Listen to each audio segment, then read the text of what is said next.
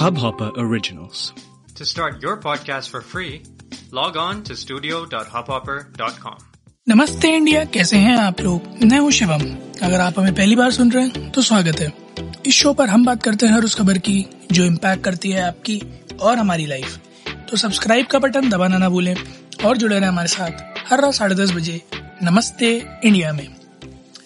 भाई Indian cricketing fans जितने भी हैं जानता हूँ आज हम सभी के लिए उतना कोई बड़ा दिन नहीं है बट ऑफ़ कोर्स अगर आप एक क्रिकेटिंग फ़ैन है तो प्लीज़ जाइए और देखिए ICC world cup T twenty men's का फाइनल आज चल रहा है न्यूजीलैंड बनाम ऑस्ट्रेलिया ताज़ा ताज़ा स्कोर बता देता हूँ, जब मैं रिकॉर्ड कर रहा हूँ, साढ़े तीन तीन दशमलव पाँच ओवर के बाद अट्ठाईस पर एक। अभी अभी पहला विकेट गिरा है डैरल मिशेल का, आठ गेंदों में ग्यारह रन बनाकर एक सौ सैंतीस के स्ट्राइक रेट से आउट हुए हैं। मेरा आज बड़ा मन कर रहा था थोड़ा सा जैसे दूरदर्शन पर कमेंट्री चलती थी ना, बेहतरीन चौका कवर्स के बीच में से, वैसा कुछ करने का बट अनफॉर्चुनेटली कॉपीराइट लगा देता आईसीसी आईसीसी तो हम कुछ कर नहीं सकते। ओ as we talk Kane Williamson हम सबके चाहिए थे the next captain cool batting करने आ चुके तो जो लोगों ने नहीं देखा है मैच प्लीज़ फटाफट फटाफट जाइएगा मैच देखिएगा, और हो सकता है एपिसोड रिलीज़ होने तक मैच खत्म हो जाए तो जाके हाईलाइट्स देखिएगा बट मैच बहुत अमेजिंग होने वाला है।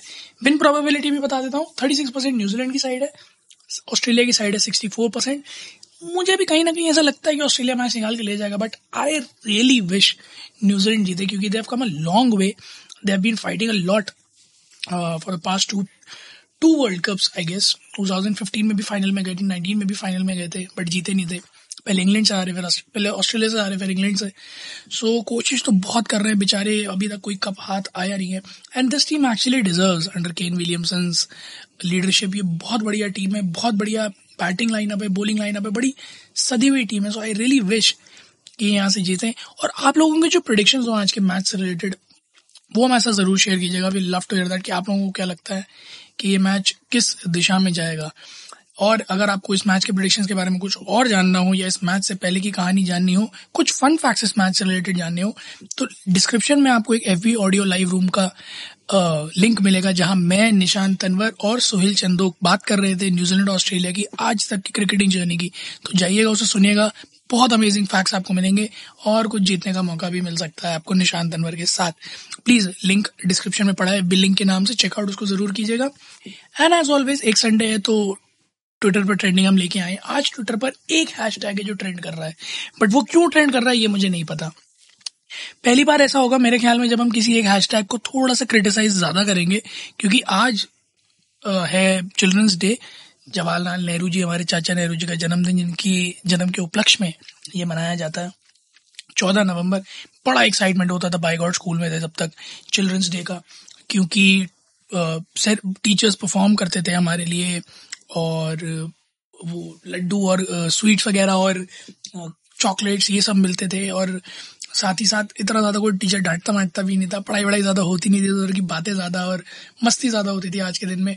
और ये एक ऐसा दिन था जहाँ टीचर्स आपको बिल्कुल लाड़ प्यार दुलार से रखते थे। हालाँकि साल भर भी रखते ही थे बट डांट वांट नहीं पड़ती थी तो आज का दिन बड़ा मज़ेदार रहता था।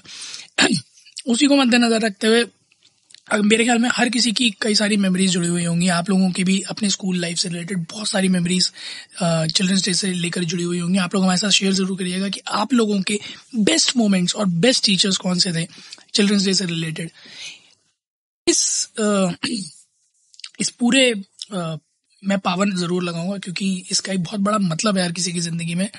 इस पूरे पावन पर्व को कुछ लोगों ने थोड़ा सा स्पॉइल करने की कोशिश की है ट्विटर पर।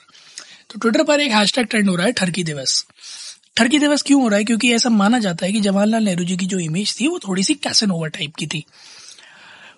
उनके कई सारे फ़ोटोज़ भी लोगों ने ट्रेंड किए हैं, जहाँ वो चीक किसेस करते मिले हैं लड़कियों के साथ या हैंग आउट करते हुए हैं। तो उसमें लोग उनके कैरेक्टर को डिटेरिएट या डिफोमेट करने की कोशिश कर रहे हैं।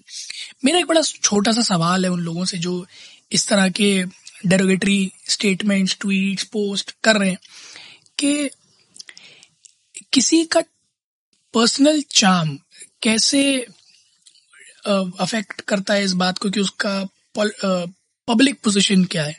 से फॉर एग्जांपल कई सारे बॉलीवुड सेलिब्रिटीज हैं जिन पे लड़कियाँ मरती हैं, ठीक है? अगर वो कहीं खड़े हो जाएँगे तो मेरे ख्याल में झुंड उमड़ जाएगा लड़कियों का उनके साथ फ़ोटो खिंचाने के लिए। तो क्या आप उन्हें भी इसी तरह से कैरेक्टरलेस कहने लगेंगे? या फिर कई सारे ऐसे पॉलिटिशियंस हैं जिनको हमने देखा है कि बड़े बड़े सितारों के साथ उन्होंने कॉन्फ्रेंसेस की हैं या फिर मीटिंग्स की हैं। वहाँ कई सारी कन्याओं के बीच में अभिनेत्रियों के बीच में उन्होंने खड़े होकर फ़ोटो खिंचाई है। तो क्या आप उन्हें भी कैरेक्टरलेस कहने लगेंगे? किसी आदमी का एक पर्सनल चार्म कहाँ से कहाँ तक उसका कैरेक्टर डिफाइन करना मुझे समझ में नहीं आता। पहला। दूसरा, था उस आदमी में कोई चाम की लड़कियाँ उस पर मरती थी। सो आप उसको एक कूल प्राइम मिनिस्टर कह सकते हैं। आप उसको ठरकी नहीं कह सकते। और किसी की पर्सनल लाइफ को उसकी प्रोफेशनल लाइफ पर सुपर इम्पोज करना भी बिल्कुल गलत है। बड़ी साफ़ सीधी बात है। हम लोग भी चाहते हैं कि हमारी पर्सनल और प्रोफेशनल लाइफ बिल्कुल अलग रखी जाए।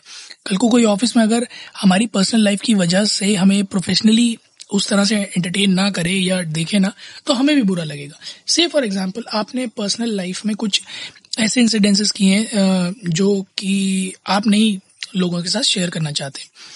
गलती से आपकी कंपनी को वो पता चल जाते हैं और कंपनी आपको उनके बेसिस पर निकाल देती है। तो आप यही बात कहेंगे ना कि पास्ट में किया था या पर्सनल लाइफ का था। प्रोफेशनली मैं बिल्कुल सेफ़ एंड साउंड हूँ। तो मेरी पर्सनल लाइफ को प्रोफेशनल लाइफ पर सुपर इम्पोज क्यों किया गया?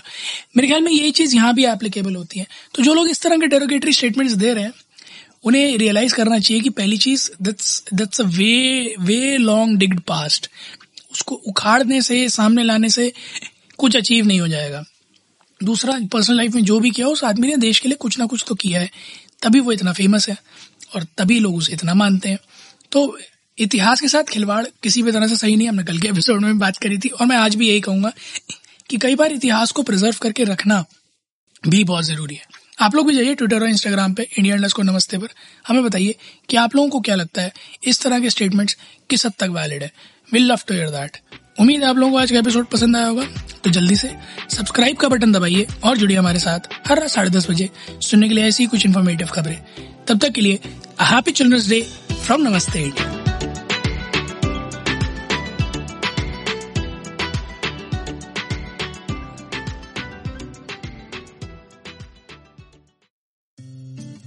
इस हब हॉपर ओरिजिनल को सुनने के लिए आपका शुक्रिया।